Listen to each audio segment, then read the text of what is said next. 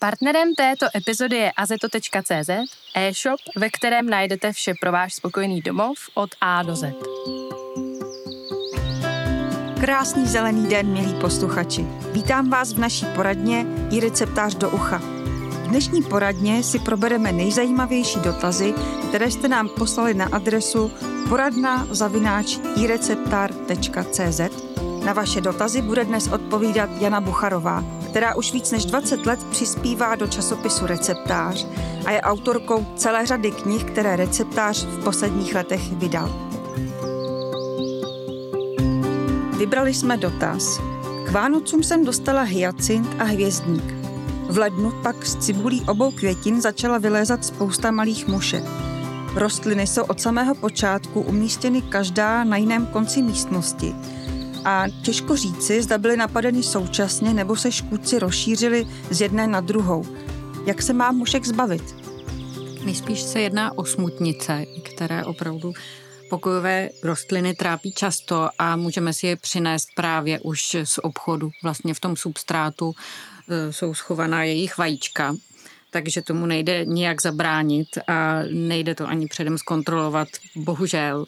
Takže prevencí je nepřelévat ty květiny, rostliny pokojové, ono jim to stejně většině nesvědčí. A když vlastně ten substrát trochu chvilku proschne, ta rostlina to vydrží, substrát se provzdušní a vlastně těm smutnicím jejich larvám to ublíží ale vlastně pomoc, která funguje určitě, je takzvaná biologická ochrana. To je velmi chytrý způsob, kdy se využije jeden organismus eh, proti druhému a tady jde vlastně přímo zakoupit přípravek s mikroskopickými hlísticemi a ty hlístice si se smutnicemi poradí. Nemusíme se bát, že by se rozšířily někde jinde, až splní svou práci, tak taky udumřou. Taky se sami vlastně množí, oni nemají dlouhý život, ale dokavať jsou smutnice, tak existují i hlístice a nakonec je spolehlivě vyhubí a aplikují se normálně se zálivkou.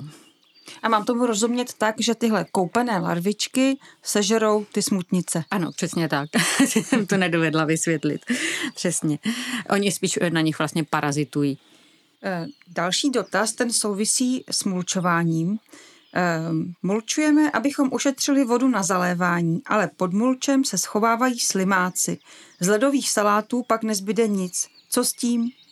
Ledové saláty opravdu milují nejvíc a mulčování je hrozně užitečné, šetří opravdu zálivku, živiny, dělá té půdě dobře, ale slimáci hm, bohužel se pod ním skovávají a mají ho rádi.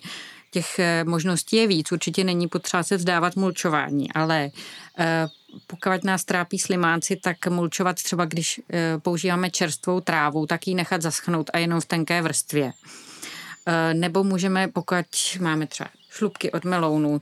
Ty slumáci opravdu milují, tak je eh, nastražíme vlastně eh, kolem těch jejich nejoblíbenějších záhonů a oni pod ty slupky nadlezou, když tam necháme trošku dužiny a sebereme je tak, protože všude odklápět mulč a sbírat slimáky je samozřejmě únavné. Potom eh, vím, že třeba v Británii, kde slimáci trápili hodně, tak někdy začali zahradníci a mají to osvědčené už léta mulčovat pouze kompostem. Jako třeba nemusí být ani úplně rozložený, takový ten polosurový kompost funguje taky, že brání tvorbě toho škraloupu, nemusíme okopávat a slimáci se v něm vlastně neskovají. No a geniální pomocníci jsou indický běžci, kachny, ty ty slimáky jako najdou, prošmejdí to zubákama i v mulči, ale ty samozřejmě potřebují zase zázemí, prostor, koupání a tak dále. A s těmi vy máte určitě svoje zkušenosti, že jo? No, ty už léta mám, protože sbírat kýble slimáků mě už nebavilo a jsou skvělí. Teď říkám, že i kdyby nezbírali slimáky, tak jenom za ten pohled, jak cupitají po zahradě, by stálo za to je chovat.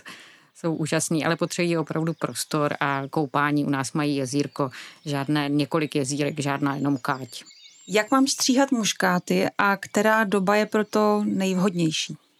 Tak nejspíš se jedná o přezimované muškáty, tak ty vlastně právě takhle v předjaří už můžeme ostříhat, tak eh, záleží na tom, jak vypadají, třeba o třetinu nebo i o dvě třetiny, tak aby jim zůstaly třeba aspoň nějaký lístek nebo takové ty pupeny a oni vlastně díky tomu budou košatější, hustší a rozvětví se. Jestli mají eh, po zimě takové ty vytáhlé výhonky, tak se nemusíme bát je ostříhat. Potom, když jim dopřejeme víc světla, výživu a bude tepleji, tak oni, oni začnou růst obrazí. Hlavně, že mají v pořádku kořeny. Partnerem této epizody je e-shop azeto.cz, který vám jako jeden z mála obchodů přiveze pytle se zeminou a vše, co potřebujete pro zahradu až k vašim dveřím. Do konce března doprava zdarma. Můžu dávat do kompostu eh, plevel ze zahrady a můžu tam dávat ořešákové listí? Tak začnu tím druhým ořešákové listí, takový e, známý oříšek, jestli dávat nebo ne. Názory jsou na to různé.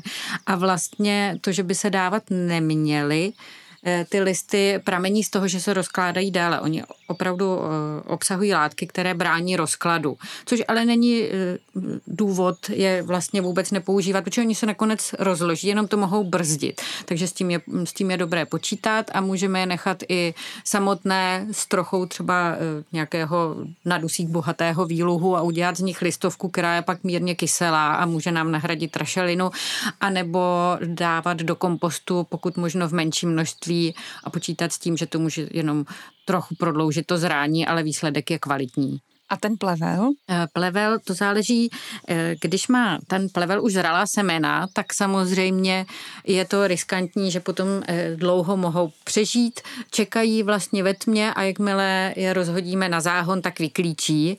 Takže je dobré se vyvarovat těch zralých semen ale i tam jsou možnosti, když uděláme takzvané horkové postování, tak to může ty semena zahubit ale to je trošku náročnější, musíme mít dobré to složení a prohazovat ten kompost a vlastně docílit té opravdu vysoké teploty, která je zahubí ale e, potom jsou i oddenky, které mohou přežít a ty stačí nechat uschnout na sluníčku a potom jsou vlastně už neškodné. Máme zahradu u lesa a chtěli bychom mít pěkný trávník, jenže v trávníku urputně roste pořád mech. Jak si s ním můžeme poradit? Tak tam je několik možností. Eh, jedna je ten trávník vlastně nahradit, dát pryč drny a znovu ho osít směsí, která je určená do polostínu, která by měla lépe odolávat, prospívat. Další možnost je ne, ne, nevracet tam trávu, ale dát tam půdopokrevné rostliny. Předpokládám, že to místo je částečně zastíněné, které ten stín snesou. Je jich spousta. Eh, barvínek, spěhovec, opravdu tyhle po nich lze i chodit, ale je pravda, že nehodí se pro úplně intenzivní zátěž, jenom taková občas, ale pěkně vypadají, e, některé i kvetou, e, je na ně pěkný pohled, ale nehodí se všude, ale mohu krásně třeba pod stromy právě vyplnit eh, ten prostor. No a třetí možnost je se s tím mechem smířit. vlastně, když ho potom eh, proti němu nebojujeme, tak, eh, tak bude i takový hezčí, šťavnatější, zelenější a nemusíme ho sekat, zalévat, hnojit, je vlastně nenáročný a můžeme zjistit, že je to příjemný společník. Ale když přece jenom budu trvat na tom, že tam budu mít anglický trávník, což vy nemáte ráda, to já vím. Tak to bude chtít asi tu vhodnou směs, která odolá, která travní no, do polostínu, protože tam je vlastně důležité to složení eh, těch trav a jejich poměr a každé to složení se hodí jako pro jiný typ vlastně i, i zátěže, užívání a podmínek. Takže tady to bude chtít takovou, která odolává polostínu. Existují dokonce už i směsi, které jsou namíchané z části strav a části bylin, ale ne těch, které moc utiskují trávy, ale tak těch akorát a ten se seče méně často, ale pořád funguje jako trávník určitě nemá, trávník je dobrý základ zahrady, úplně chápu, že ho někdo chce mít jako na cestách krásný, ale je pravda, když zavírá zbytečně velkou plochu, tak většinou potom nepřinese to, co lidé očekávají a vyžaduje právě mnohem víc péče, než kdo čeká, když má vypadat pěkně. A zvlášť, když je potom dlouho sucho, že? No, určitě, no. Další dotaz se týká opět trávníků. Jak se můžu zbavit pampelišek a bodláků v trávníku? O, bodláky většinou nemají úplně šanci tam vyrůst, když se eh, seče ten trávník, ale ta přízemní růžničice se tam může objevit.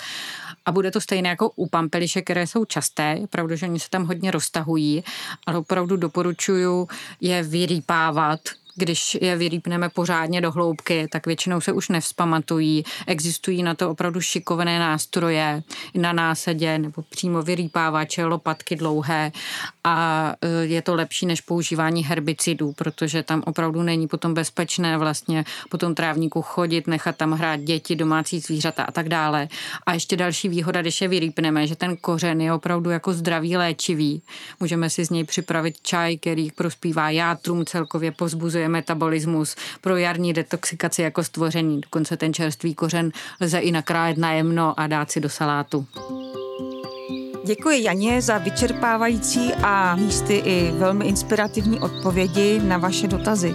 Dozvěděli jsme se toho spoustu o slimácích, o mulčování nebo o tom, jak se starat o trávník. Vaše další dotazy posílejte na adresu poradna zavináč ireceptář.cz nebo na naše facebookové stránky.